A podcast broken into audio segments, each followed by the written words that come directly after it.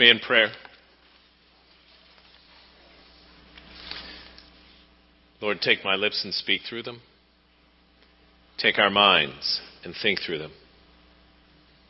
Take our hearts, set them on fire with love for your Son, Jesus Christ, in whose name we pray. Amen.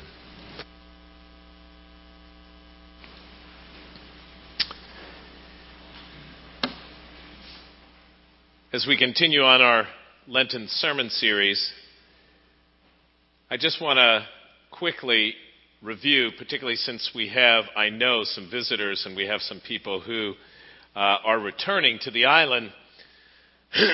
And I want to talk about what we've covered over the last five weeks with uh, the sermon series on some of the miracles of Jesus. And the first two miracles had to do with Jesus turning water into wine and Jesus feeding the five thousand, which revealed Jesus to be Lord over creation. And then the next two sermons had to do with Jesus healing ten lepers, healing leprosy, and then Jesus healing the paralytic, Jesus being able to heal the human body, physical illnesses, that Jesus is Lord over healing. But the second healing that he did, he actually addressed the forgiveness of sin first, to show that, in part, he has a different perspective oftentimes than we have. He has an eternal perspective, that God's priorities aren't always our priorities. And then last week, we talked about Jesus delivering the man who was possessed with a legion of angels, that he's Lord over the spiritual world and the demonic. All of these together form a picture of Jesus being Lord, his lordship, that he's the Messiah, the one who's, who has come into the world. That we're told in Scripture, at the name of Jesus, every knee should bow in heaven and on earth, and under the earth, and every tongue confess that Jesus Christ is Lord. And that's what's being established over and over again by these miracles, that it points to his messiahship.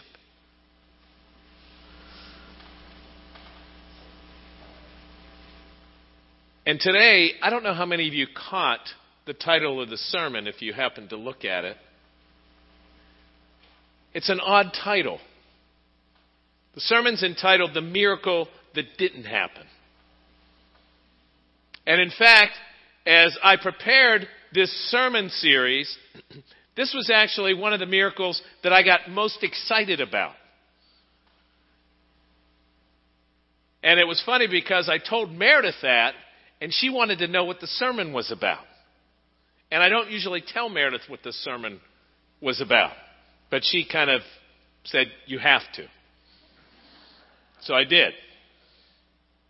And in fact, it turned out, as I began to reflect and think about this particular week, because that's really what the sermon is focused on, because there's a number of miracles throughout Jesus' life and ministry that he could have done.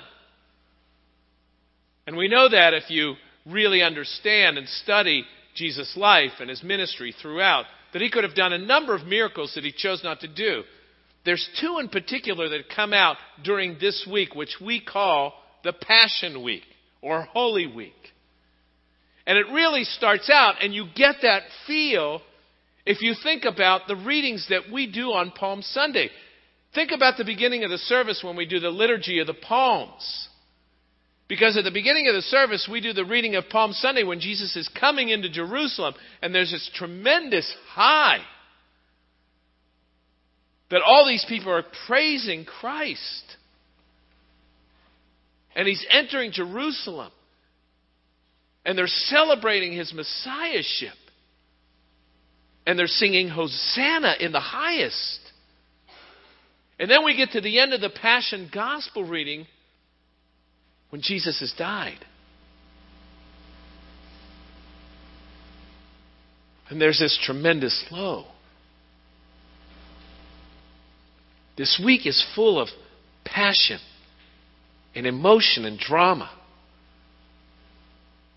And you have the impact if you just take those two readings as bookends of this week from Sunday to Friday. And we know what's coming next Sunday. But during the course of this week, and in particular what we refer to as the Passion of Jesus, the Passion of Christ, which really begins when he's arrested, there are two miracles in particular that Jesus has the opportunity to perform that he turns down. One, he states himself. One, he's invited to do. And in both cases, it has to do with immediate gratification. That he could have performed these miracles to serve himself. And we can all think of areas of our lives that we have passed on immediate gratification for specific reasons. I can think of opportunities of immediate gratification that I have passed on for the sake of my marriage, my children, my home, my car, such as it is, that many of the blessings that I have in my life, I have because I've passed on immediate gratification and opportunities that I've had, that I've had to exercise restraint in my life and learn to grow in that restraint. I've had to bite my tongue at times. Trust me, if I said everything that came to my mind that I wanted to say, even things I thought I should say that I don't, emails that I want to write immediately back and I don't, emails that I write and I mull over but don't send and I rewrite.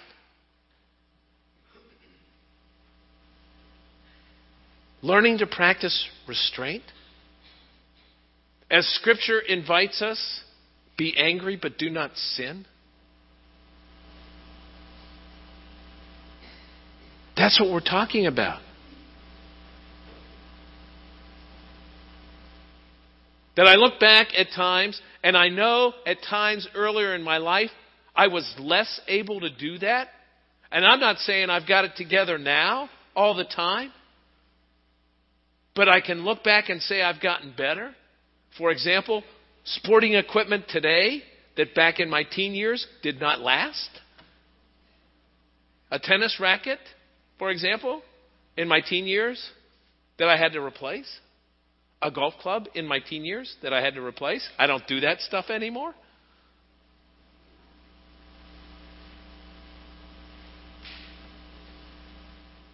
That we learn. Restrain. We learn not to give in to immediate gratification.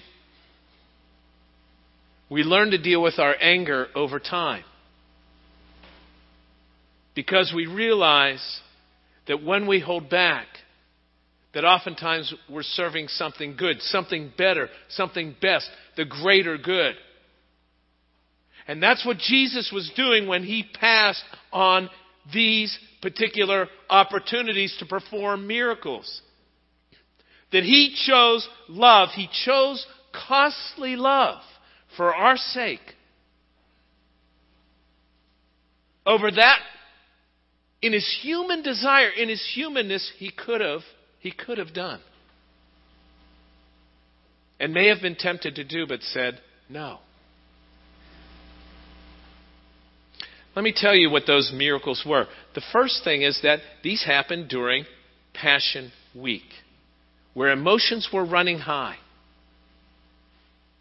where in fact his ego was filled. His ego was lifted up as he comes into Jerusalem.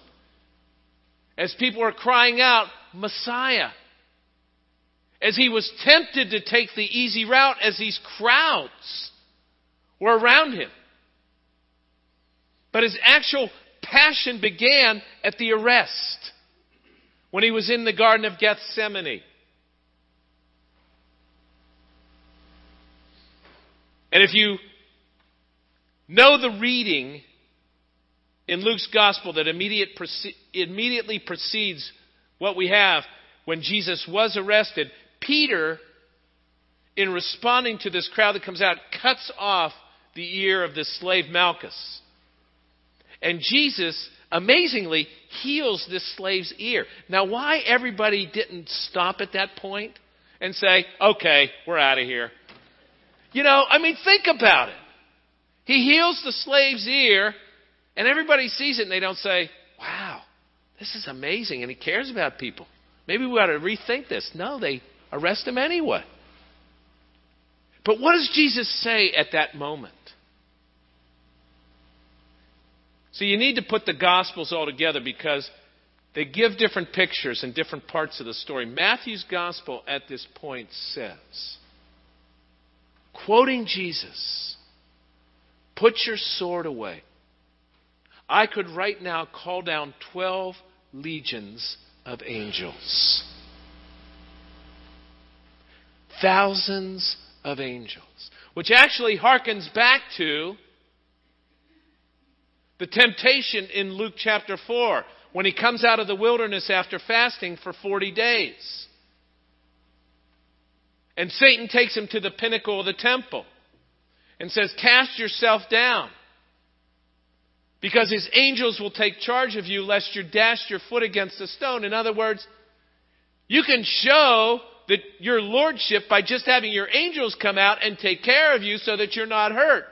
It's the same temptation visiting him here. Instead of being arrested, which he knew was going to happen, instead of facing all the pain that he was about to face,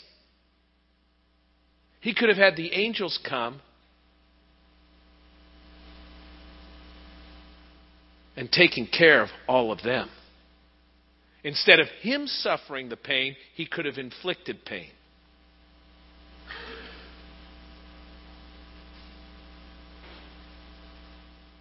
He could have survived. He could have been protected. He could have served his own self-interest and self-preservation. He chose not to.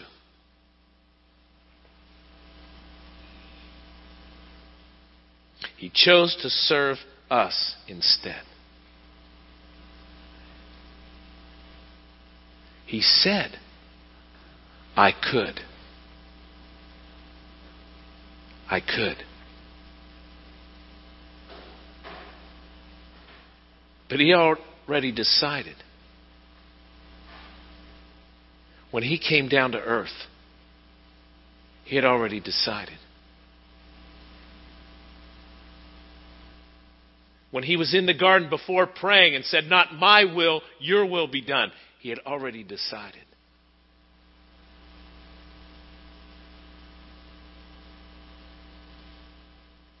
The second miracle he passed on, we have in our reading. He was tempted three times in a row.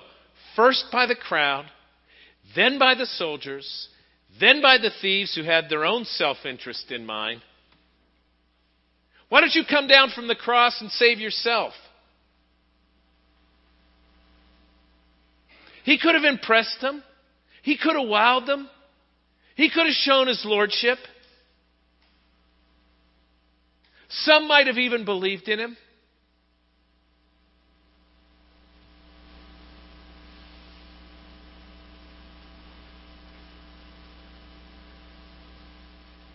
That's not why he came. He didn't come down for his own self-preservation, his own self-interest. He didn't come down to impress people.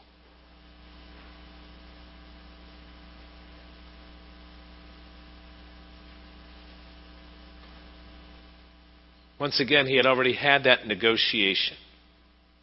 He came down to serve his Father, to submit to his Father. He came down to die on a cross in our place for our sin. So he had to die. He knew that. He said that. It was prophesied in the Old Testament as we heard read from Isaiah. It's what had to happen. And if he came down to the, from the cross, it wouldn't have happened. Because of self-interest, because of self-preservation.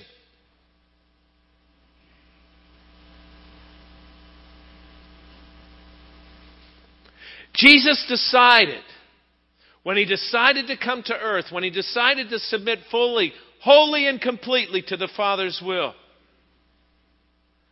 that he would serve to the end. The purpose being for the greatest miracle of all, which was the cross and the resurrection. For the greatest good of all, what was best, which is for our salvation. That's why he came. That's why he went through the passion. That's why he stayed on the cross and died on the cross.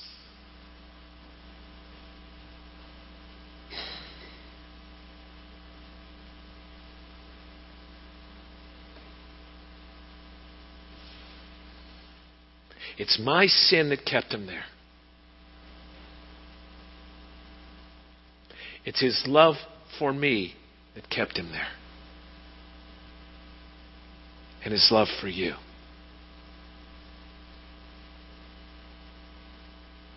That's why he stayed on the cross.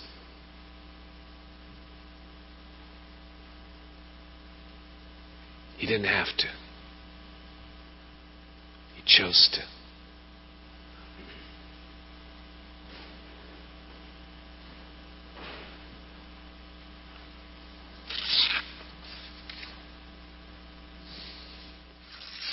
I know at times I've been short-sighted.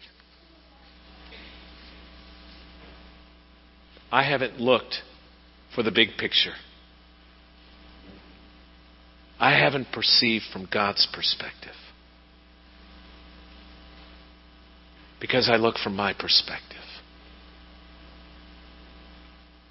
When Jesus did the miracles, he always looked from God's perspective. Because he always had an eternal perspective in mind.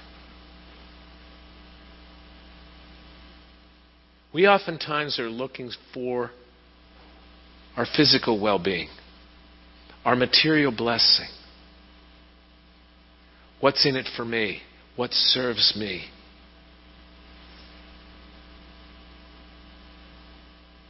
Instead of God's perspective.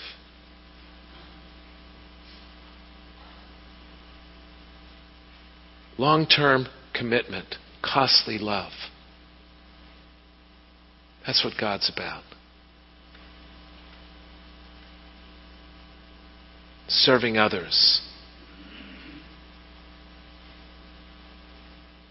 Being patient and long-suffering. And self-sacrificial.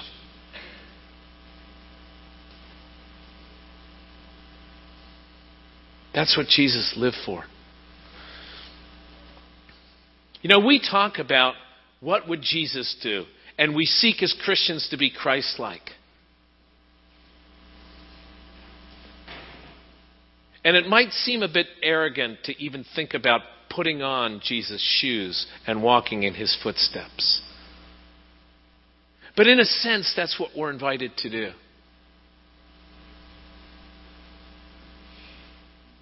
And I think about, particularly with these two miracles, the legion of angels, I'm not sure I wouldn't have called them down. Coming down from the cross, I'm not sure I wouldn't have come down. Said, what now?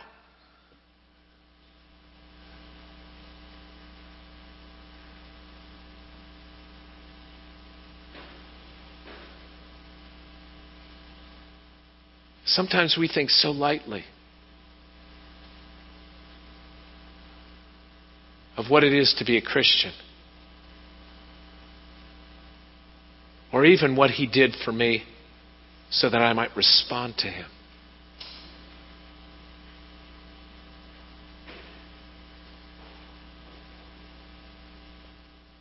Sometimes in the past I've been so hard on the apostles when I look at them.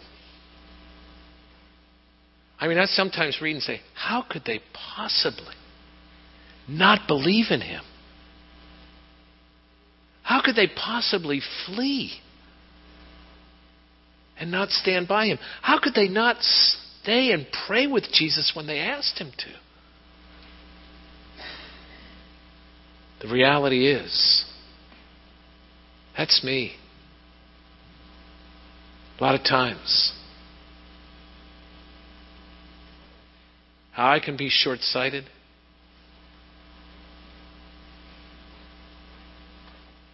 How quickly I can forget.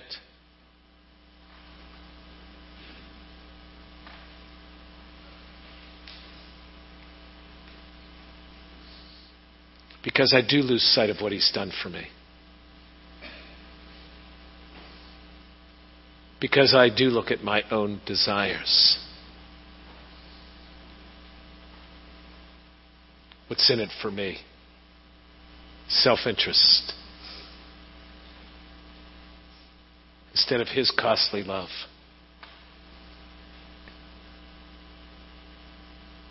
And how I might live for him.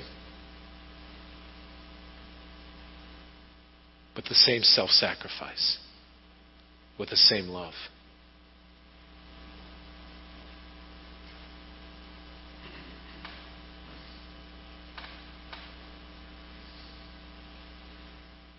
See, because the cross is not the end. What's coming is the greatest miracle of all, the resurrection. The power of the resurrection. And the power of the Holy Spirit. That this life that he calls us to. That we're not called to live it of our own strength, and we're not called to live it alone.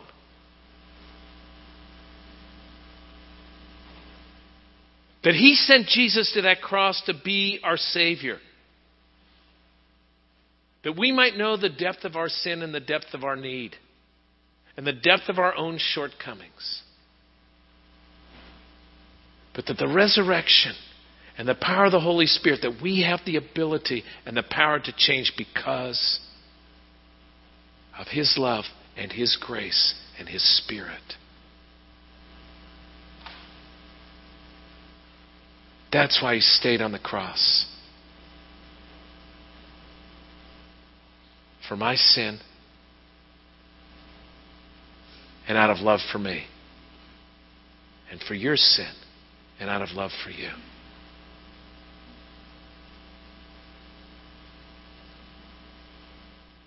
This week, I invite you to take a look at your life, an honest look at your life.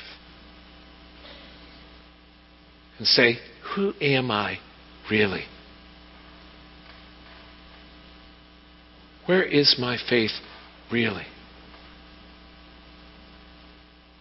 Who am I serving, really?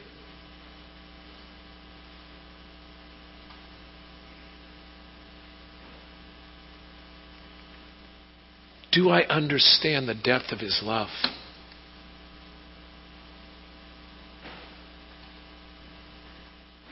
That he's my Savior.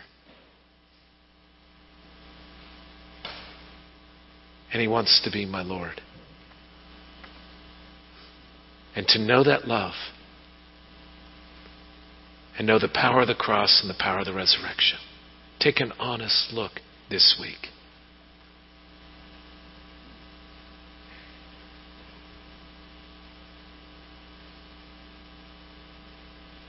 And know the real, the greatest miracle of all. Let's pray.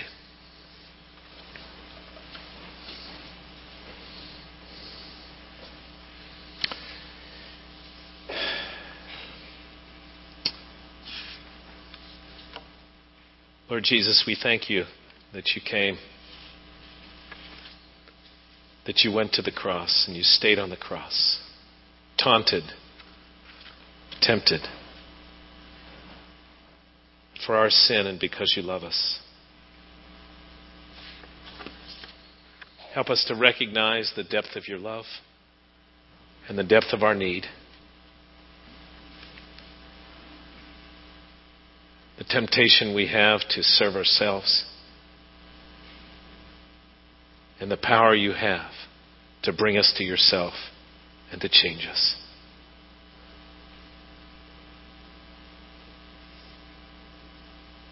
We thank you, Lord Jesus. And it's in your name that we pray. Amen.